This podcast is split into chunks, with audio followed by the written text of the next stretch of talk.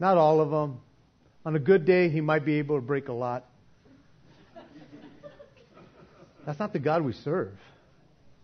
He is able. He is totally able. And he, he could break every every chain, not some chains, every chain. Everything that you are going through that you feel like you're chained up to, he can break that. Totally. Oh, mm, calm down here a little bit. I'm going to be holding a baby in a little bit.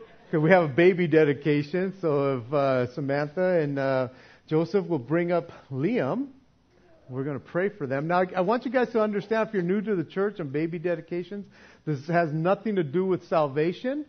We're just bringing him before the Lord to pray for him. Oh, he's asleep. Good. I held him earlier. Oh. I'm a professional now. I am a grandpa. Oh, look at him. You know, the little babies, uh, Jesus said, bring them unto him. And uh, when Jesus was eight days old, they came and they dedicated him in the temple.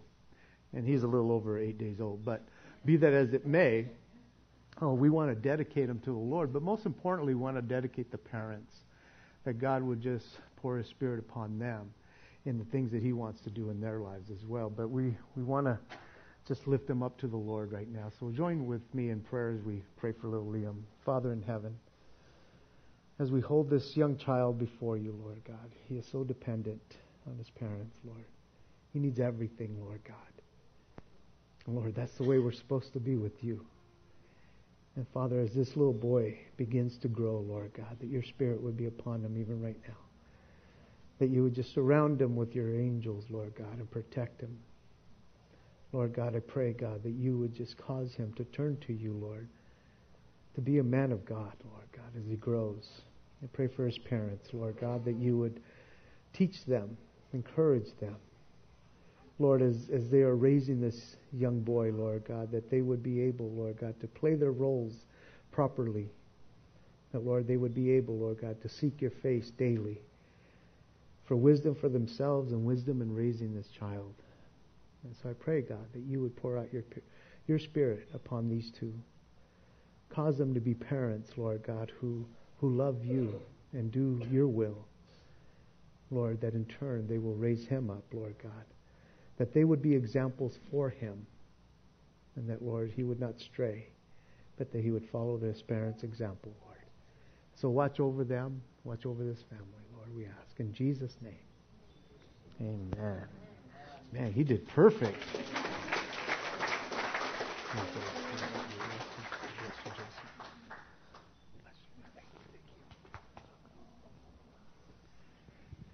Kind of interesting how our church grows. Little Samantha there was one of them. I mean, she grew up in this church, little girl. Now she's all grown up. Craziness. Ah, turn, if you will, to the book of James this morning. I thought would I thought we would be finishing up the first chapter of James. I think I told you that last week. But we will not be doing that. It became apparent to me as I was studying yesterday for to this morning and just kind of pouring into it. Um, your bulletin says that we were going to go to verse 27. Well, we're not going to get there at all became apparent as I was te- as I was studying, going, "Wow, Lord, there's just so much here." And, and as I was thinking, putting my notes together, I'm thinking, well, I could just keep them here longer, or I could probably just cut it short, and they will be happy. And I know you're probably thinking, you cut it short? I doubt that. Well, I'm going to try. But we'll see how it goes. So we're in James chapter 1. This whole chapter has been dealing with trials and how we are to deal with them and what they are to produce in us. Now I know some of you guys are like, oh man, you're going to drag it out even another week, probably talking about trials, what we're supposed to do. And you're probably thinking, you know, I'm tired of trials. It's like, well, I'm sorry, but trials are a part of life. And some of you guys are thinking, ever since you started talking about trials, I've been going through more trials. And it's like, well, good for you. Good for you. That means that God is ministering to you and dealing with you and allowing you to go through some of these trials to grow you up. I know that we often want to get out of trials. But God wants us to get something out of trials. He wants us always to learn something from the trials that we go through day in and day out. And again, I, I, I, just want to encourage you, you will go through trials for the rest of your life every day. That's an encouragement. Thank you. You're welcome. It is said that, that trials, trials is the production line of our faith. Because that is where it produces who we are when we go through trials. That is what, what makes us. In other words, in, in our lives, these trials is what shapes us and molds us and builds us up. I know oftentimes we want to talk about the grace and the love of Jesus, which is great. I want to bask in those things. But those are like the cherry on top after we've gone through the trials. It is the trials that, that produces what we are and who we are in, in Christ. In other words, trials is what builds our character. Some of you guys are going, I don't want no more character building. It's like, yes, you do.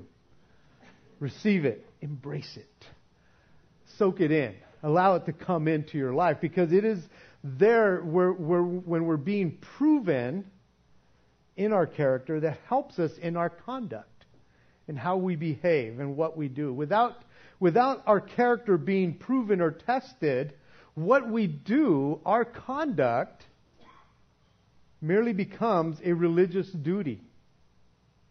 It's just what we do.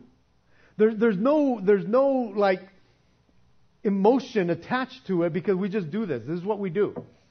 It's an outward expression with real, no real depth associated with that. When, when, when it's just merely external. When, when, when it just wants to be, we just want it to be external. We don't want it to really capture us. You know, you become religious. It, it's something that, that is, that is external, all show. it, it, it is shallow. It's superficial. Nothing from the depths of your heart. Because that is where your character is built, right here in the depths of your heart. It's not outward. We would be going through motions with no emotion attached to it. It's just a religious duty. These are the things that, that Jesus came out against with the Pharisees. When he was walking on the earth and these religious leaders, that, that it was all external. Everything had to do with the outward part of, of, of religion. And yet, inwardly, Jesus said to them, You are full of dead man's bones. You are dead inside because there's nothing happening in there. What James is getting at in this chapter. If we let God test us, He will produce in us what is necessary for practical Christian living. He teaches us those things. God will, if you let Him. But we can't just hear or know what God says. We need to do what God says. It's a big difference. Turn over, if you will, or you can jot this down, John chapter 13. One of my all time favorite portions of Scripture. John chapter 13, Jesus is with his disciples the night before he is betrayed, and he does something extraordinary with them and teaches them an example. And this is what it says in John chapter 13, beginning in verse 12. So when he had washed their feet, taken his garment, and sat down again, he said to them, Do you know what I have done to you? You call me teacher and Lord, and you say, Well, for so I am. If I then, your Lord and teacher, have washed your feet, you also ought to wash one another's feet. If I have, for I have given you an example that you should do as I have done to you. Most assuredly, I say to you, A servant is not greater than his master, nor is he who is sent greater than he who sent him. If you know these things, he says, blessed are you if you do them. Man, it's all about doing. Not just knowing, not just hearing in that sense, but doing what you know you ought to be doing in your life. Growing, maturing in the Lord is what this book is all about. And growing and maturing, though, takes action. it just doesn't happen by, by us sitting there and just, just sitting and doing nothing. It takes action on our part. This is why it is my heart to teach through this book for you, to teach you through this book, to help you know, to help you understand the importance of growing and maturing in Christ. Growing and maturing as a Christian. That's my heart so you cannot just be there as an immature Christian, but begin to grow and apply these things and do these things that we are being instructed through the Word here. But all I can do is, is, is teach you the Word. I, I can't live it for you. I can't live your life. I have enough time, I have hard enough time living my own life in that sense. We, we, we, can't think that just because we've been walking with the Lord for a while that, okay, I think I have arrived at a certain level that I really don't need to mature anymore. I've been walking with the Lord for so long. No, don't think like that. There is always room for us to grow all the time. I have to continue to grow and mature in Christ myself. If I thought that I could just stop at a certain level, it wouldn't be good and healthy for me, nor would it be good or healthy for you as a church. If I decided, I think I've arrived, I think I don't need to go through anything else, I'm okay. It, it, it would be detrimental to this body. Because I can't give out what I, I don't have. And so I have to continue to go through the trials. I have to continue to want to mature and grow up so that as I go through it, I can share it with you as well. But I also can't say, well, do as I say, if I am not doing what I say. I, I, I we can't just hear the word and not do the word it is important for us to do what the Word of God says. If we want to mature, if we want to grow in the Lord, we have to do what the Lord says in His Word. He has given us all the tools. He has instructed us in His Word what we must do to grow and to mature in Him.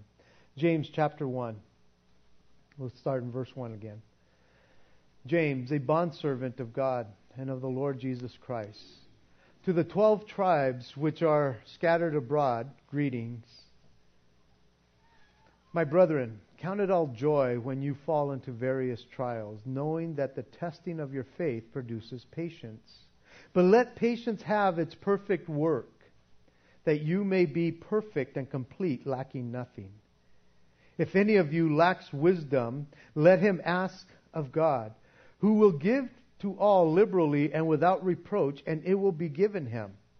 But let him ask in faith, with no doubting. For he who doubts is like the wave of the sea driven and tossed by the wind. But let, for let that for let not that man think or suppose that he will receive anything from the Lord. He is a double-minded man, unstable in all his ways. Let the lowly brother glory in his exaltation, but the rich in his humiliation, because as the flower of the field he will pass away. For no sooner has the sun risen with a burning heat than it withers the grass. Its flower falls, and its beautiful appearance perishes. So the rich man also will fade away in his pursuit. Blessed is the man who endures temptation, for when he has been approved, he will receive the crown of life which the Lord has promised to those who love him.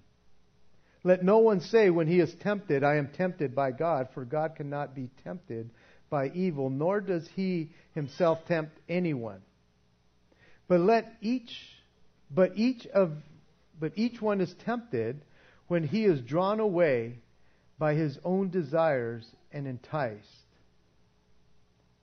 Then, when desire has conceived, it gives birth to sin, and sin, when it is fully full grown, brings forth death. Do not be deceived, my beloved brethren.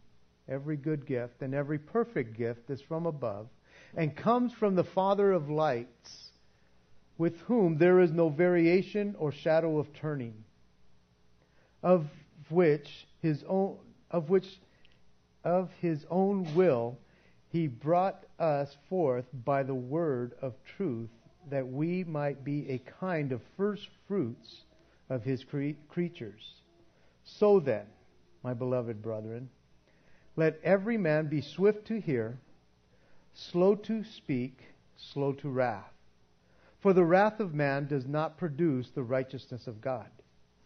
Therefore, lay aside all filthiness and overflow of wickedness, and receive with meekness the implanted word which is able to save your souls. Going back to verse 19, as we'll cover 19, 20, and 21 this morning. As he begins to say, so then, he says, so then, my beloved brethren, so then, these people who, who are precious, precious to him, because you need to take note of that, that, that he calls them beloved brethren twice in, in, in just a few verses here. He, he, is reminding them of his, his love for them. Because he's not preaching at them, he's identifying with them, as I have shared with you time and again. James is wanting them to understand that he has such a love for them because of the trials that they're dealing with. He has this compassion and he calls them uh, beloved brethren. Again, an affectionate term, a term of endearment, reassuring them that he loves them. And so he says to them, So then, so then, my beloved brethren, and, and, and that word so then, it, it, it means take note of this, know this, understand this, that I am about to tell you.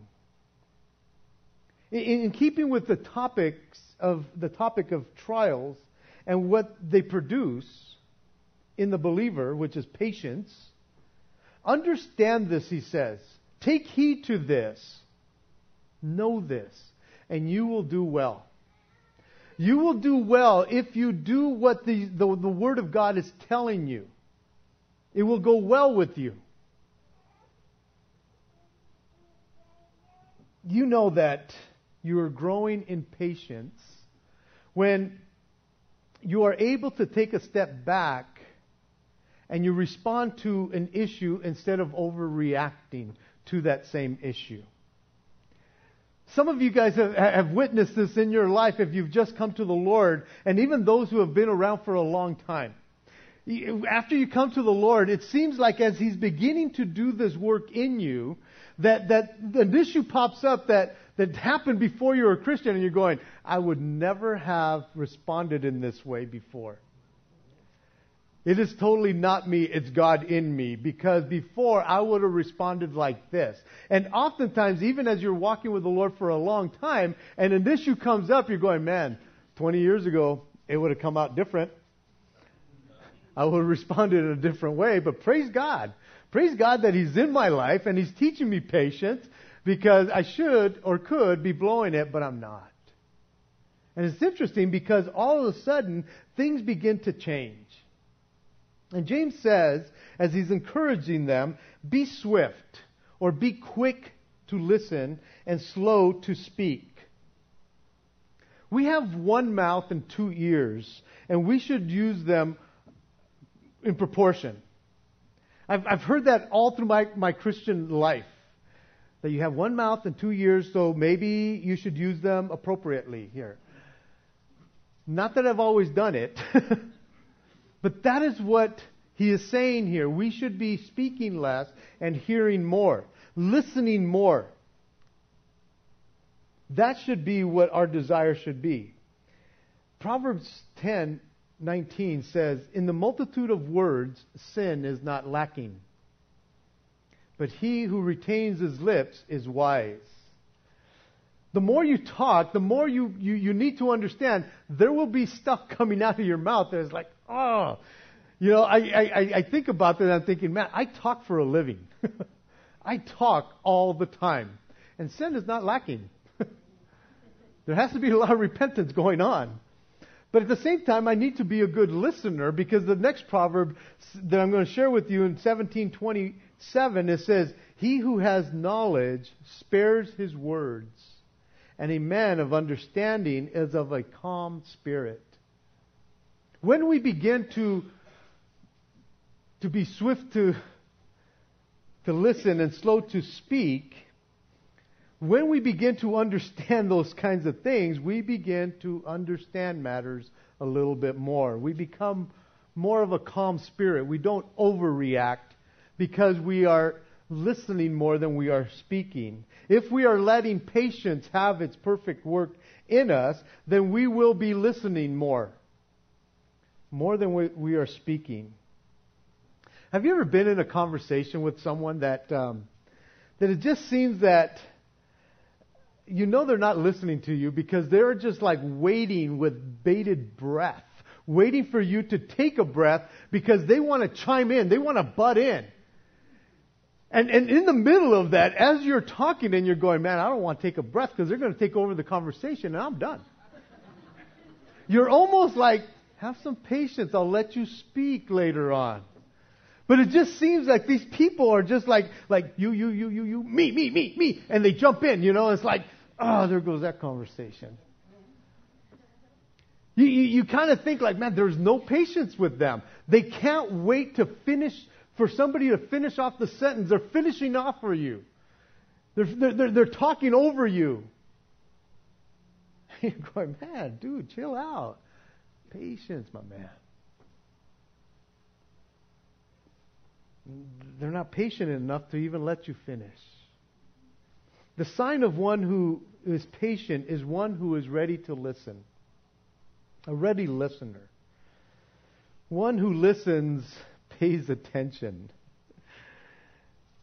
And have you ever noticed that when you pay attention, you understand the situation a whole lot better than just jumping in? And they're like, whatever all of a sudden you're giving your, your spiel, you're, you're, you're giving your wisdom, and they're going, wrong. If you just listened until I finished, maybe you would have understood.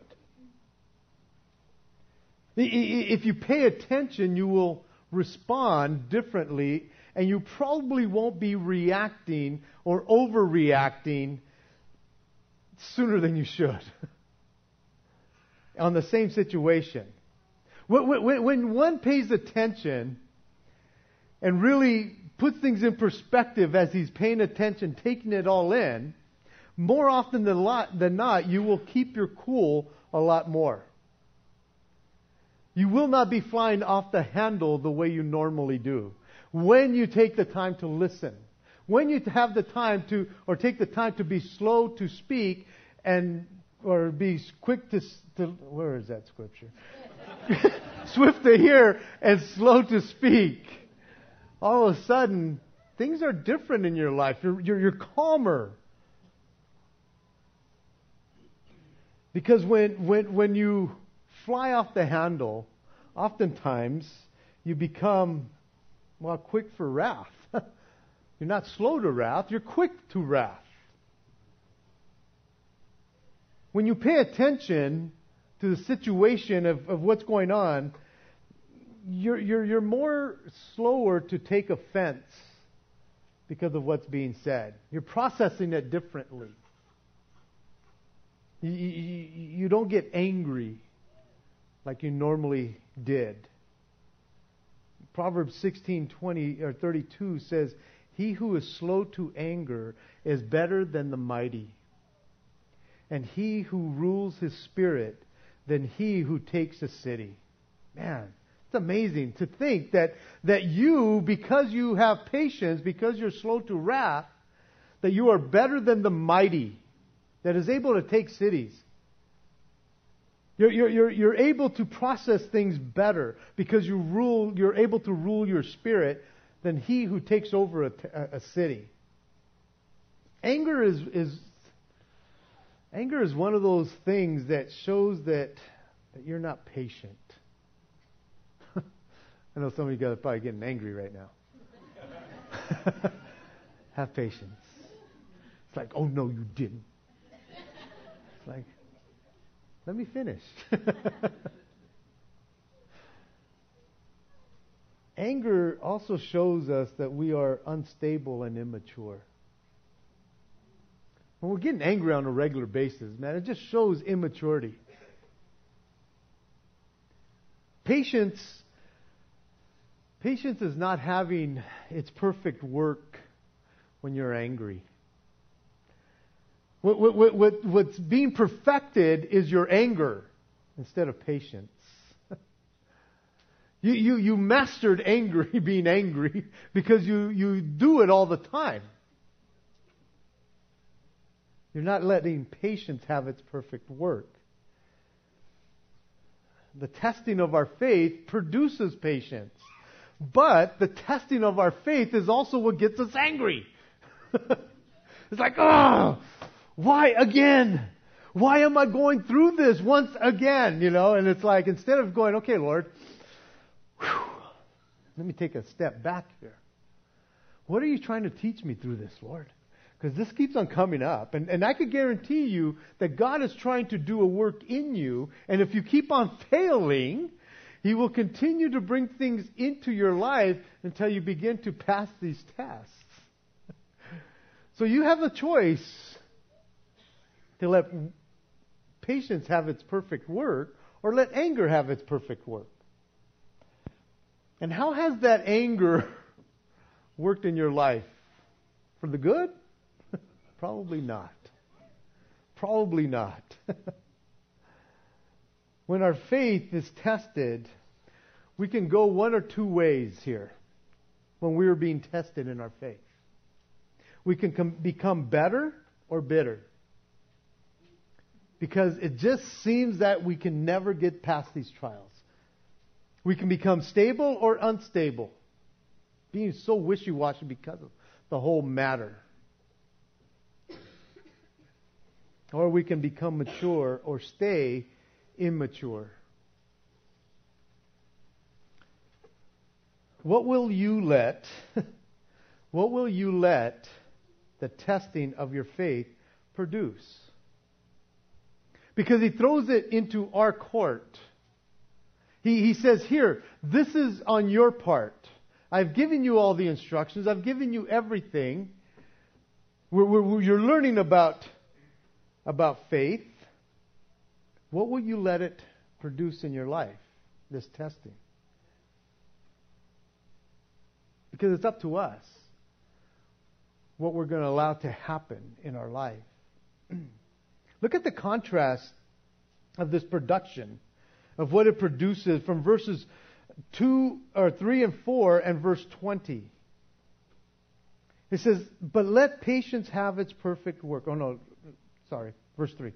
Knowing that the testing of your faith produces patience, but let patience have its perfect work, that you may be perfect and complete, lacking nothing. The contrast would be verse 20, where it says, For the wrath of man does not produce the righteousness of God.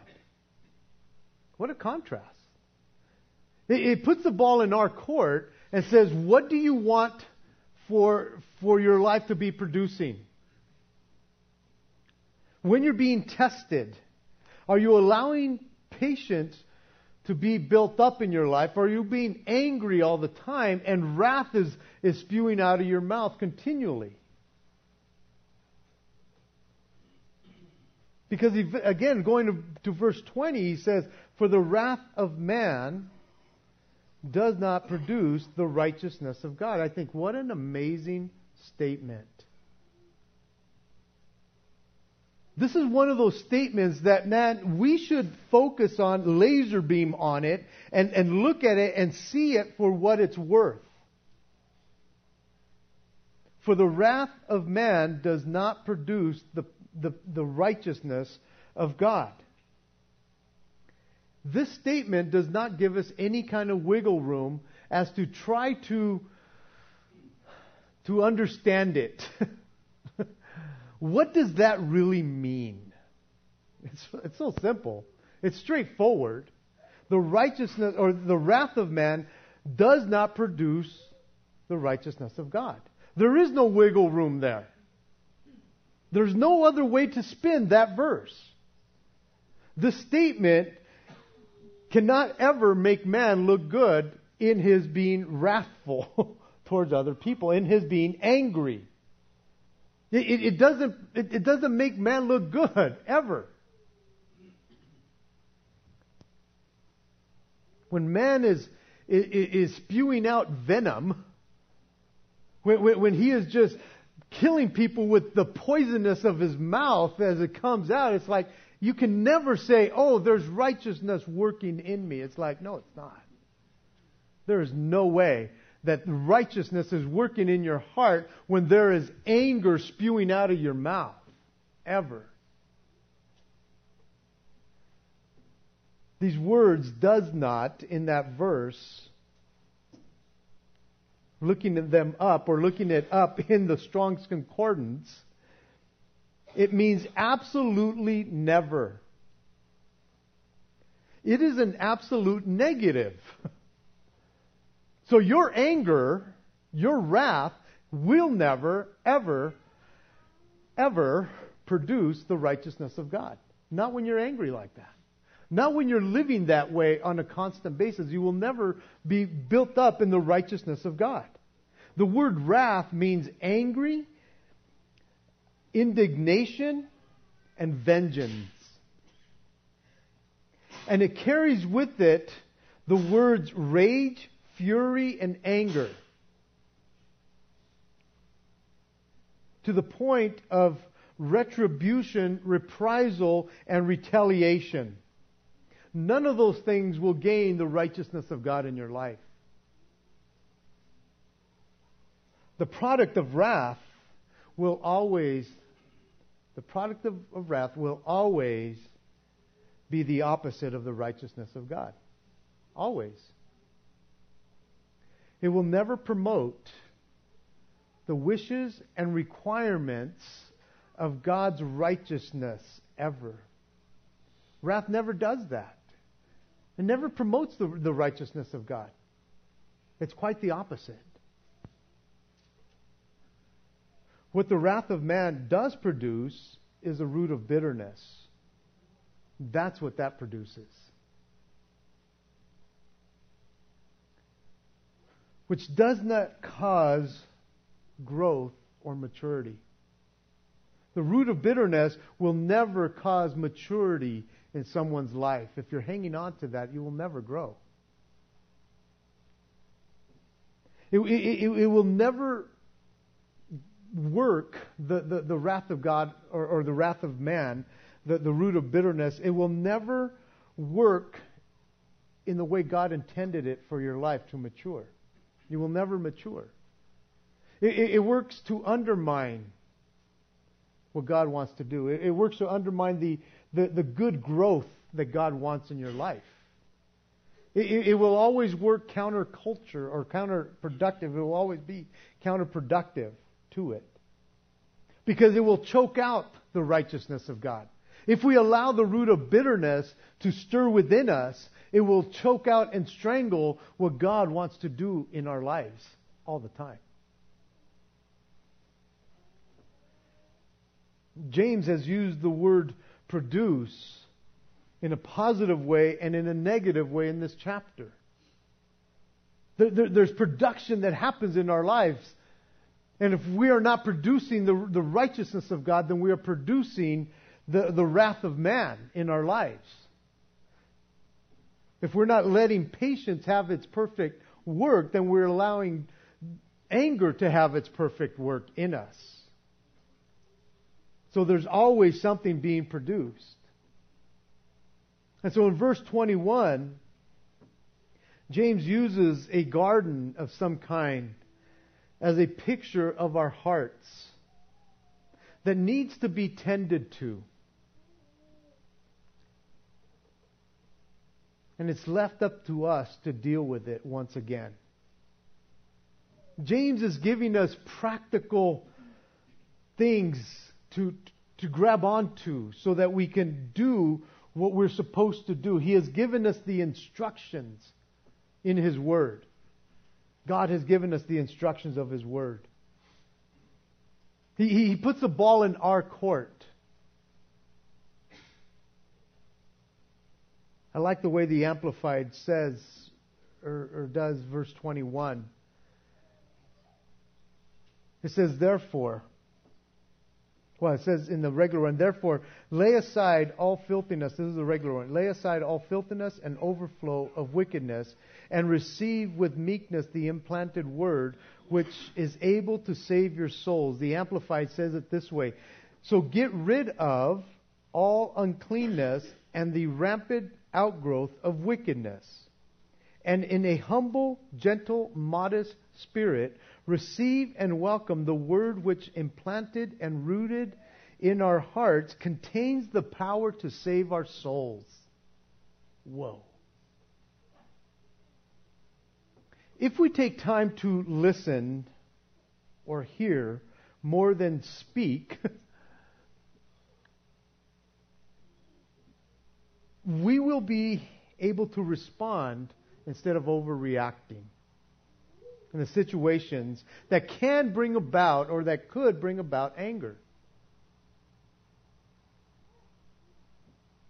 And if we take time to listen to the word and to, and to what's being shared, then it will produce in us, it will produce in us the righteousness of God. We can't produce that, but we have things to do on our part. He wants to do a work in us. He has given us everything that is necessary, and yet He throws the ball in our court and He says, Here, this is what you need to do. The, the, the work for us comes when we have to consciously, deliberately, and intentionally work to get rid of those things that are immoral in our lives, the filthiness in our lives. We have to basically work at those things because they constantly come up in our lives and we have to work at walking away from those things. We have to work at intentionally laying aside the things that want to choke out the things of God. We have to work at that. Because every day of your life, something will pop up. Every day. Every day there will be something that tries to choke out the righteousness of God in your life. Every day of your life there will be the testing of your faith. Those things that want to choke out the Word of God. They are like weeds. He gives us a picture of weeds here that, that, that can overtake a garden if they are not dealt with. I, I know up here, man, we, we, we can have a clear picture of that because most of us have to deal and contend with weeds. You know, we, we want to keep a, a, a, a lid on, on the weeds, but we have to be out there constantly because if we don't, it just overtakes our yard. it just does. It, it's amazing how those things happen because it's like one day it's like, yeah, it looks good. Next day it's like, where'd they all come from? And isn't that true that happens in our lives? We think that we're doing okay, and we're like, oh yeah, it's no big deal. And all of a sudden, there's stuff choking out, choking out the righteousness of God. It happens that quick. They grow, weeds grow that quick. And we need to be on our guard because if we don't keep a lid on it, if we don't keep them in check, they will overgrow in our lives. And that's what he's trying to share here in verse 21 that we are to work at laying aside, we are to work at constantly so that these weeds don't overtake, that there's not this rampant overgrowth in our hearts. Because the Word of God has been implanted there. And He's given us the tools to keep those weeds down. It's almost as if James borrows Jesus' parable of the sower here, where Jesus compares the Word of God to, to seed and the heart of man as soil. And in that parable, there are four different types of hearts that are represented there. The hard heart, who never opens up. The shallow heart, where there's no real depth in there the crowded heart that lets everything else surround it and there's no growth because it just chokes it out, and then the fruitful heart. And in that parable, the fruitful heart is the only one that has salvation there. All the other ones, they weren't really saved. This is the heart that James is dealing with. And he is warning the readers that they they were to get rid of, lay aside, and remove all moral filth from their life. And not allow wickedness to run rampant and unchecked. And, and I know that it's hard because it, it, it, you're, going, but I've tried, but it just doesn't happen. It's like, no, He has given us the instructions. Said it is up to you to turn away from that. I know, but I try and it's like you just can't sit there and say, okay, Lord, help me not to watch this. You know? It's like, get up, leave, do whatever you have to do. But it's like, but it's so hard. Well, duh, I know it's hard. It has to be hard. It's supposed to be hard. But he is telling us you have the, the, the, opportunity to walk away from that. You have the opportunity because he's given us his word, because his word is implanted in us, he has given us the opportunity to get rid of these things. He has. And I know that you're going, yeah, but it's so hard. It's like, I know, I know. It's hard for all of us. It's just as hard for me as it is for you. It's not easier for me, but I'll tell you, it becomes easier when you stay in your word, because even as you're walking with the Lord, if you're trying to stand strong with the Lord, those things will creep up constantly, and you have to battle them every day. Every moment of the day, it's like you're weeding. Because if you don't, it will overflow or over, have this overgrowth. The fruitful heart has been implanted with the Word of God. And if it's implanted with the Word of God, it wants to be productive in our lives. The Word of God wants to produce in us because it has been placed there because He has cultivated your heart and put it in there. And He wants it to grow. He wants it to produce. He wants it, He wants to let patience have its perfect work in it, allowing growth and maturity in the believer. At the same time, the fruitful heart is working constantly not to allow the filth and the wickedness. Because it will always want to overtake your heart. Wickedness, filthiness, all those things wants to overtake your heart continually. It's a battle every day we are to receive the implanted word with meekness, humility, and mildness. And all of these are opposite to wrath. We're to receive the word with meekness, with all meekness. If a root of bitterness causes an outgrowth of wickedness, then the implanted word will produce an ingrowth of righteousness. It just hap- it happens that way. If you have the root of bitterness, well, there will be wickedness in your life.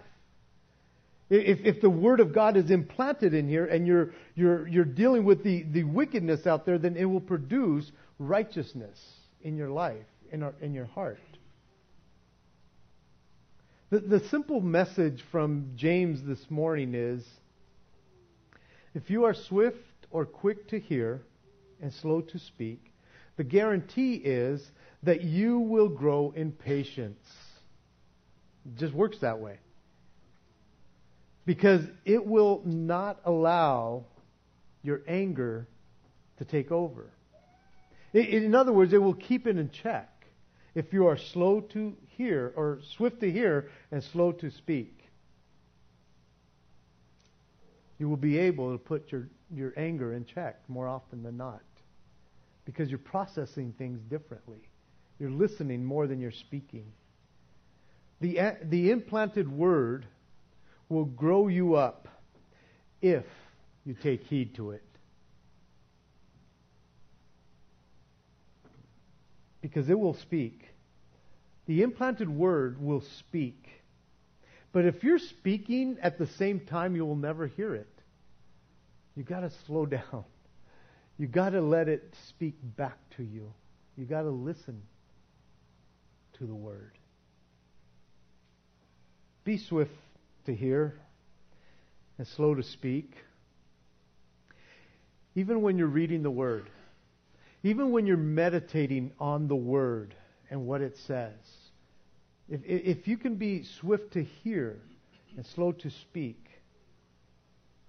because if it is able to save your souls, like it says, then it will most certainly cause you to be slow to wrath. If it has that much power to save you from hell, then it has that much power to, where you can be slow to wrath in your life. God can deal with your anger. You're thinking, no, I, I, I've tried. It's like, no, slow down. Let it penetrate your heart. Listen more than what you're speaking. Allow the Holy Spirit to work in you because many of you have been angry for years. and you haven't grown not one bit because that anger has been choking out the Word of God. Surrender that this morning, man. Because if you're living in anger, then you have a root of bitterness. And it will never you will never grow. And so as we stand, let's stand as we close in prayer. I want to encourage you guys to allow the Lord to minister to your heart with these three verses. And if you have to read these three verses throughout the week, all week, let it penetrate that, that heart, that fertile ground, and let it grow you up. Because He's given you everything you need right here in His Word. It's, it's not hard, it's not complicated. We just have to do it. Amen? Let's pray. Father in heaven, as we thank you and praise you, Lord God, once again for your faithfulness. Lord, we know that you are able, Lord God, to break every chain. We sing it, Lord. You are so able to do that. Lord, I pray that those chains or that chain of, of bitterness and anger that has been in my brothers and sisters' hearts, Lord, those who are battling that right now, I pray that right now, Lord God, they would believe it, that you are able to break that chain of, of, of wickedness, Lord. Because your word is true. Lord, I, I, I want to pray that, God, you would teach them how to do this. But, Lord, you've already taught us through your word how to do this. And so I pray that my brothers and sisters would be able to do the word of God, not just hear it but to do it. Show them, Lord God, that they have that strength because of the Holy Spirit in them. Grow them up, Lord, right now. Challenge them, Lord God. Those who need to repent, that they would repent. Lord, that if there's any here who doesn't know you, Lord God, that this morning, Lord God, they would surrender as well because they've been living a life of anger. And so, Lord, deal with them as well and bring them to salvation, Lord, because your word is able to save their souls. Humble them, I ask, God, that they would receive your word with all humility. Go with my brothers and sisters now, Lord. Strengthen them as they face their trials, as they leave this place. In Jesus' name, amen.